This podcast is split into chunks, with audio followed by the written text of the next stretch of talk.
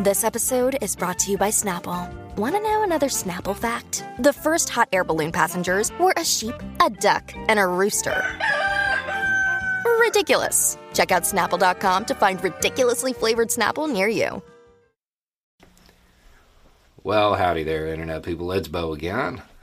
So, today we're going to talk about Superman because there's a whole lot of people um, out there who need to go buy some capes because they're super mad. This is volume 783,612 in the series of videos responding to when did this become so woke? And the answer was always.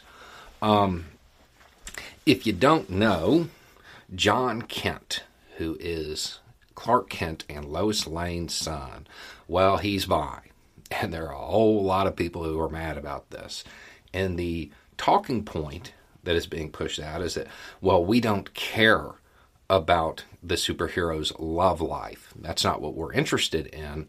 What we're interested in is, you know, them out there doing superhero stuff and fighting the bad guy, which is a hilarious take coming from people who are talking about a character that only exists because of a superhero's love life.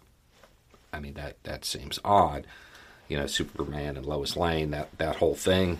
I mean, but I get it because it's not like other characters also had love interests throughout all of the comics ever, and it's incredibly common. It's not like Batman had Catwoman, Talia, Vicki Vale, Julie Madison. Okay, bad example because he did have a whole lot because he, you know, rich single guy.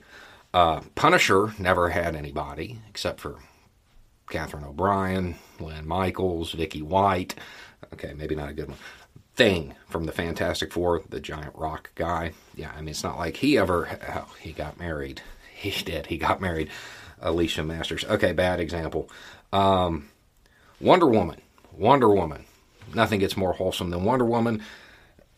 Okay, so Tom Tresser, Trevor Barnes, Aquaman, Batman, Superman. Um, oh, and she she she was bi. Um,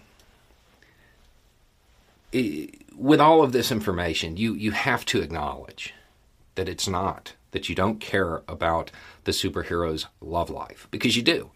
It's a part of every single one of them. They all have one. It, it, it's integral. It isn't that, it's that you don't like this particular kind. That's what it is. Yes, it's bigotry. It is. Um, I, I would I would point out that the reality is is that most people who are objecting to this don't actually care about the love life of a comic book character being inserted into comic books because it's been that way since the 30s or 40s. They care about Jon Kent somehow influencing their child, and then their child will turn out that way right? That's the idea, and that's silly. Doesn't make any sense. I have a, a reverse question here. What happens if your kid is bi and they don't see any representation for how they are, who they are? Are they going to get positive support from you if you're opposed to this? Probably not. If you can't stand for a comic book character to be bi, probably not going to be real supportive of somebody in your life that way. And maybe that's the problem. You know, most most comics they have that overriding theme that everybody's a hero and that all we have to do is support each other. For people who read comics, doesn't seem like you really got any of the messages. Most of them are about overcoming biases, prejudices, and bigotry. In one way or another, those themes are pretty much always present. When did it become woke? Always has been. Anyway, it's just a thought. Y'all have a good day.